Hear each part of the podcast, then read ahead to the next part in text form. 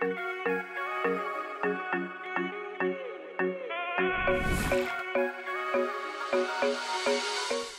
Dzień dobry drodzy Państwo, witamy w studio Aesthetic Business. Dzisiaj moim i Państwa gościem jest doktor nauk medycznych Renata Sieradzan-Skrzetuska. Dzień dobry Pani doktor. Dzień dobry. A dzisiaj, e, drodzy Państwo, niezwykle ważny temat, e, a mianowicie e, obrazowanie, badanie USG. Pani doktor jest Pani specjalistą w medycynie estetycznej, kosmetologii, jednocześnie w diagnostyce obrazowej. Więc myślę, że możemy Państwu dzisiaj przybliżyć bardzo ciekawie ten temat. Dla mnie wiarygodne, prawda, obrazowanie skóry to przede wszystkim rezonans, tomografia i ultrasonografia. E, wiemy, że tych dwóch pierwszych e, raczej nie wykonujemy, jeżeli nie ma takiej potrzeby zdrowotnej. Jak jest z ultrasonografią, pani doktor? Potrzebna? Ultrasonografia jest potrzebna i w dermatologii, i w medycynie estetycznej robi się coraz bardziej popularna. Y, do niedawna dermatolodzy dość niechętnie odnosili się do tej metody diagnostycznej, mhm. niemniej jednak y, ostatnio zauważa się coraz większe zainteresowanie tego typu badaniem skóry. Jest to badanie proste, łatwe, nieobciążające pacjenta, mhm. pozwalające moim zdaniem na dużo większy zakres diagnostyki niż te badania, które do tej pory były stosowane. Również w medycynie estetycznej powinno być to, stosowane, to badanie stosowane dużo częściej. Jako standard. Jako standard tak naprawdę. Mhm. No niestety tak nie jest, chociażby z tego względu, że mało osób jeszcze potrafi wykonywać to badanie i zazwyczaj no, są to badania wykonywane w ośrodkach y, badawczych, niestety. Mhm. Pani doktor, metoda nie jest tak naprawdę bardzo stara, nazwijmy to e, wprost, bo dopiero jak wyszukałam w 1979 roku po raz pierwszy pojawiło się takie mhm. szczegółowe obrazowanie skóry, ale zgadzam się z panią doktor, że powinien być to pewien standard w zabiegach estetycznych.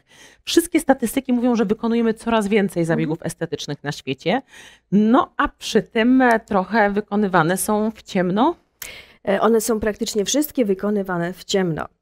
Y, to znaczy, oczywiście znamy anatomię prawidłową mhm. twarzy, mięśni twarzy, przebiegu naczyń, natomiast wiadomo, że są różnego rodzaju odstępstwa od tej, od tej normy. No i tak naprawdę to. 11% chyba społeczeństwa, aż, prawda? Chyba tak. Mhm. E, więc no, chociażby ze względu na bezpieczeństwo wykonywania zabiegów, e, podawania wypełniaczy, E, zaimplantowania nici chirurgicznych. Wiadomo, że łatwiej jest wtedy i bezpieczniej mhm. wykonać taki zabieg, kiedy widzimy, gdzie jest wypełniacz, gdzie jest igła, gdzie jest kaniula, a to, e, takie e, właśnie badanie pozwala nam na uwidocznienie ważnych anatomicznie struktur i narzędzi, które wprowadzamy do skóry. Pani doktor, może wytłumaczmy naszym wszystkim widzom, bo badanie USG kojarzy się.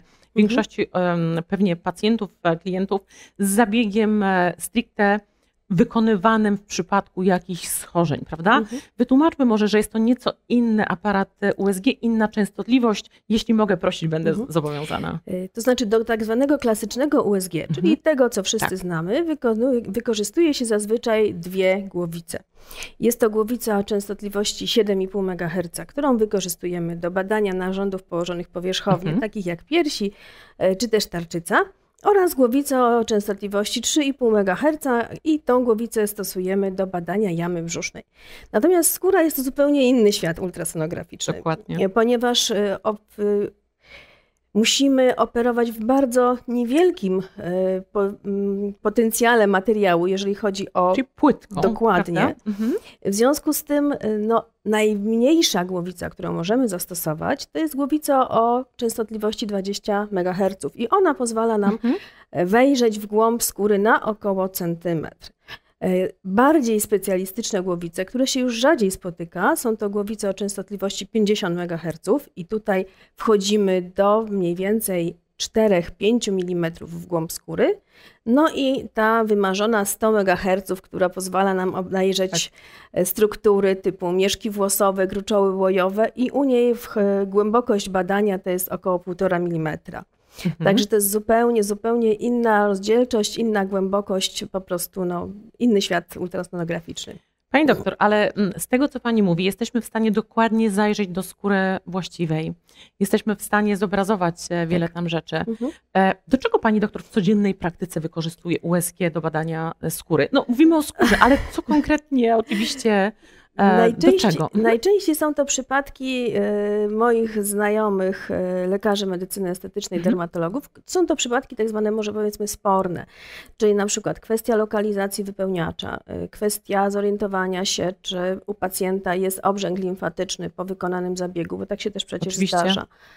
E, Więc głównie powikłania. Natomiast jest to fantastyczne narzędzie, które pozwala nam ocenić e, efektywność zabiegów, na przykład przeciwstarzeniowych, na przykład przeciwcelulitowych.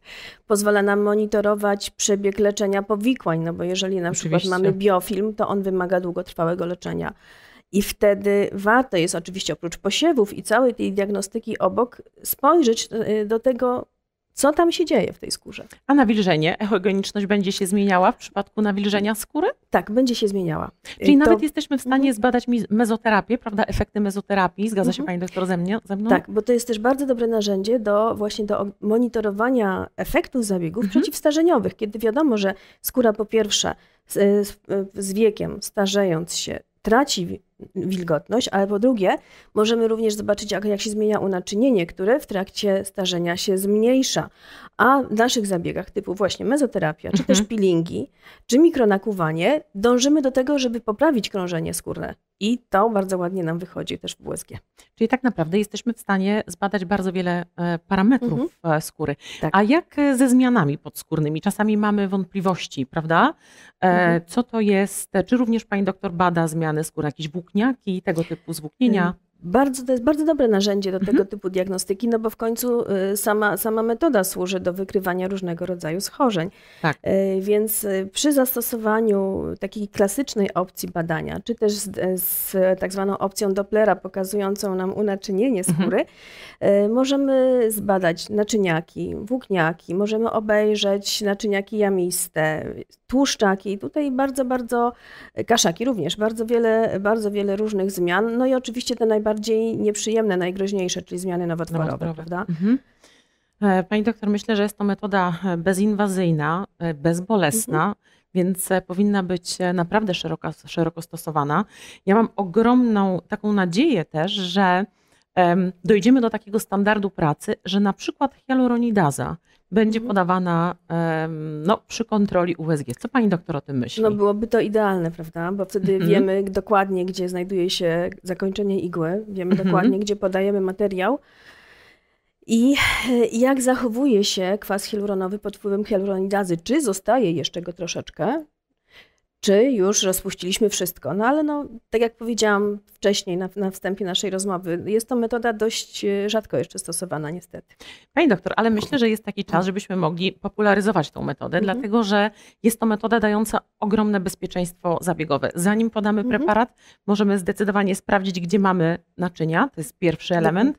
Idąc dalej, jesteśmy w stanie kontrolować e, przebieg naszej terapii prowadzonej, Mhm. czyli wiemy, czy uzyskaliśmy e, odpowiednie nawodnienie skóry, prawda, dzięki echogeniczności. Pani doktor jest w stanie stwierdzić e, wszelkiego rodzaju e, zmiany występujące w skórze, więc e, myślę, że świat estetyczny i chyba tak mi się wydaje, idzie trochę w tym kierunku, rzeczywiście, że metoda USG będzie stosowana powszechnie. To już się dzieje. To znaczy, Mhm. to może nie, nie aż tak bardzo jest y, ta metoda popularna, natomiast y, jeżeli możemy sobie sprawdzić ilość publikacji w piśmiennictwie naukowym, Dokładnie. która się pojawia teraz, a która pojawiała się jeszcze no, niespełna 10 lat temu, kiedy to były naprawdę pojedyncze, pojedyncze artykuły, a teraz jest no, bardzo dużo tych, y, tych publikacji, więc na pewno prędzej czy później, mam nadzieję, że prędzej, będzie można takie badanie wykonać sobie w standardzie, jeżeli będziemy decydować się na przykład właśnie na poprawę urody. Ja się z panią doktor zgadzam. Pięć lat temu szukałam publikacji Mhm. na temat ultrasonografii i naprawdę ich było niewiele. Dzisiaj widzę, że świat estetyczny, zresztą największe konferencje na świecie, Mhm. e, idą w tym kierunku. Więc e, mam nadzieję, pani doktor, że e, tą krótką rozmową pokazaliśmy wszystkim pacjentom, klientom gabinetów i kosmetologicznych, i medycyny estetycznej, że jest to badanie, które powinno być swego rodzaju standardem. Jest bezbolesne, bezinwazyjne w gruncie rzeczy, a bardzo skuteczne, może sprawdzać naszą jakość e, pracy. I drodzy Państwo, będziemy tutaj absolutnie zachęcać e, razem z Panią Mhm. doktor do tego, żeby podnosić swoje, swoje kwalifikacje e, i wdrażać ultrasonografię do swoich gabinetów. Pani doktor, bardzo serdecznie dziękuję. Myślę, że to była bardzo potrzebna rozmowa w aspekcie szerzenia bezpieczeństwa zabiegowego. Bardzo dziękuję. Dziękuję bardzo.